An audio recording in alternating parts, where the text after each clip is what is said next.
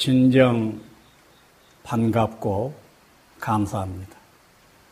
이 시간에 여러분들과 나눌 공부 주제는 표현입니다. 표현.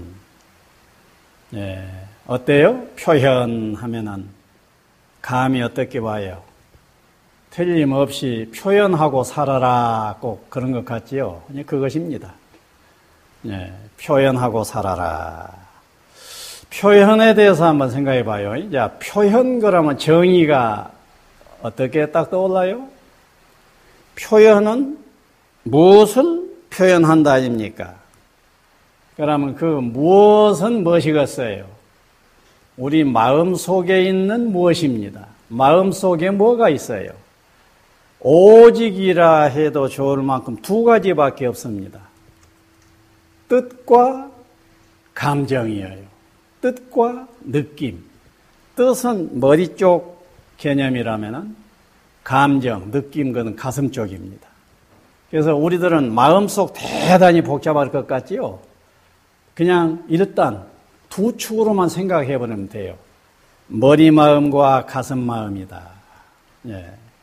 여기서는 뭐 가슴 마음 위주로 얘기는 늘 되어집니다만은 여기서 표현은 가슴뿐만 아니라 머리, 머리든 가슴이든 그때 그 자리에서 표현하는 것이 바람직하다고 여겨지는 뜻이나 감정이 있다면 그것을 표현하고 사는 것이 좋다. 그것이 이 시간에 공부할 것 전부입니다.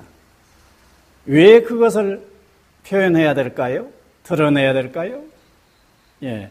뜻, 뜻과 감정을 밖으로 드러내는 것, 언어로 드러낼 수도 있고, 문자로 드러낼 수도 있고, 예. 왜 그, 그토록 필요해요? 예. 이것도 너무 자명한 것을 물으면 대답이 맥히지요? 너무 당연한 것을 못 알아 묻어. 그 당연한 것을 한번 가만히 생각해 보자 그예요. 이 뜻이나 감정이나 살아있는 동물과 똑같아요. 그 속에 강렬한 욕구가 선천적으로 있는 것입니다. 뜻이든 감정이든 어느 곳에 정체되어져 있고 싶지를 않아요. 세상으로 나아가서 공유되고 싶은 것이 그 물건이에요. 그래서 내 가슴은 내 뜻은 세상과 소통하면서 공유되고 싶어 한다라고 알면은 딱 맞습니다. 공유시 되고 싶어 하는 놈을 여러분들이 소홀해가지고 딱 그냥 표현하지 않고 가지고 있다고 하게 되면 어때요? 아마 그 놈들이 벌레들이라고 하면은 대모를 할 거예요. 이놈의 주인 너무너무 나 나가고 싶은데 표현해주지 않으니까 한번 혼내주자. 그러고는 혼나고 있는 것이 뭐예요? 스트레스입니다. 그놈들이 데모를 하니까 스트레스를 받아요. 가지고 있게 되면은 좌우지간 뜻이나 감정이나 공유되고 싶어 하는 속성을 가지고 있다. 이렇게 보면 딱 맞는 말입니다.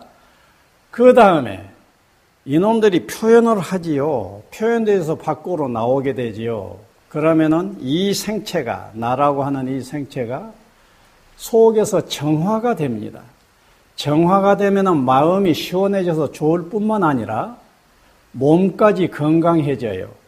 그러니까 어때야 되겠어요? 속에 가지고만 있어야 되겠어요? 출력을 해야 되겠어요? 출력해야 되지. 또 출력하게 되면 내 주변 사람이 어쩌겠어요? 시원해져 버립니다.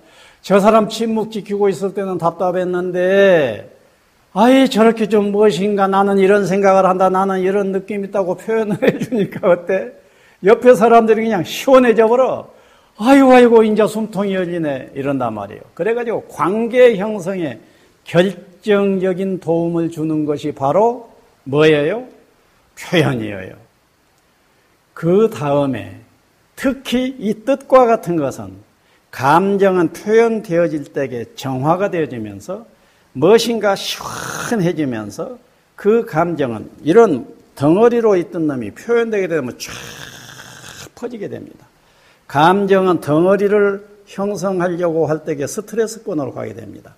이것이 탁 흩어져서 공기처럼 흩어져 버릴 때 정화가 되면서 제일로 환희로운 좋은 상태가 되어버린 법이에요. 그 다음에 뜻이라고 하는 요놈, 요놈이 표현을 하게 되면은 그 뜻이 진화를 해요. 뜻은 진화합니다. 표현하지 않고 같이 정체되어 있죠. 표현하지 않고 있죠. 그러면은 뜻이 성숙을 못해. 표현하면서 아 표현을 하면서 내 속에서 그 뜻이 변화되고 있음을 진화되고 있음을 본인이 알게 돼요. 또 상대방이 내 뜻을 전달 받으면서 한마디 해줘. 그러면 아이코 나 미처 그 생각 못했는데 하면서 내 뜻이 또 진화되는 법이라고요. 그래서 내 뜻과 감정은 속에 가지고 있을 일만이 아니라 출력을 해서 나눠야 된 거예요. 그러면 어떻게 해야 되겠어요? 어떻게 해야 되겠어요? 여러분들이 어떻게 해야 되겠어요? 자, 어떻게 해야 되느냐 하게 되면은 내 안에서 뜻과 감정을 먼저 선명히 해버려야 돼요. 선명히 내 내가 이런 생각을 하고 있다 하고 이 생각을 선명히 정리하는 거예요. 내 속에 이런 느낌이 있구나. 어떤 질, 어떤 양, 어떤 질의 느낌이 어떤 양 정도로 어떤 진폭으로 있구나 하고 선명히 아는 것이 하우투의 방법론의 1번입니다. 그 다음에 그것을 어찌해야 된다고? 표현해서 공유해야 된다 했잖아요. 그러면 어떻게 해야 돼? 명료 간단 적절을 유념하세요. 명료하게 표현을 하고 되도록이면 간단하게. 이 정도만 될 얘기를 이렇게 느리빼는 사람들이 있어요. 답답해져 버리지. 그래서 명료, 간단, 그리고 적절. 그 상황에 가장 맞는 적절한 말로 사투리를 좀 쓰면은 아주 좋을 자리는 사투리까지라도 적절히 쓰는 것이에요. 표준어를 써야 할 자리에 사투리를 써도 안 되고 경상도에 갔으면 경상도 사투리를 살짝 써주면서 하게 되면 그 장이 훨씬 환호할 텐데 서울 깍쟁이처럼 또박또박 이러면 그 적절성이 떨어진 거란 말이에요. 그래서 그 상황에 맞는 적절성이 있는 거예요. 그래서 명료간단 적절을 그 다음에 하나 더 표현해도 잘 표현되는 말들을 보면은 어떤 형식이 지켜지고 있어요. 지켜지고 있는 그 형식을 잡으면 참 좋습니다. 그래서 내가 세상에 교육, 세상에 장을 열어 가지고 교육하고 있는 것 중에 이 표현 공식까지 있습니다. 내 가슴을 표현할 때는 이렇게 표현하라. 그러는 형식이 있지요. 그 형식은 동사섭에서는 그런 형식이지만 또 여러분들이 형식에 관심을 갖게 되면 다양한 형식을 배우게 될 겁니다. 그래서 그 형식에 맞춰라고요. 동사섭에서 형식을 무엇이냐라고 궁금해 하신다고 하면은 간단합니다. 관심의 지평 위에 감지, 표현, 공감, 반응 뭐 이런 식으로 형식화 되어져 있어요. 그것이 나눔 공식입니다. 예, 나눔 공식. 관심이 지평의 감지, 표현, 공감, 반응. 언제 이 얘기를 다른 장에서 또 크게 한번 표현을 해야 할 순간도 있을 것입니다. 자, 그리고 여러분들이 유념할 것은 표현이 능사는 아니라는 거예요. 비표현으로 표현하지 않고 있는 것이 가장 적절한 순간이 얼마든지 있을 수 있다는 것을 유념하시고 이 순간에는 침묵이 베스트다라고 여기는 순간에는 침묵을 지키고 있고 정말로 표현할 때는 깨어있는 마음으로 표현을 하세요. 촌철처럼 기억을 하십시오. 비표현이 최고의 표현일 때가 있다. 이것을 촌철로 가져도 좋습니다.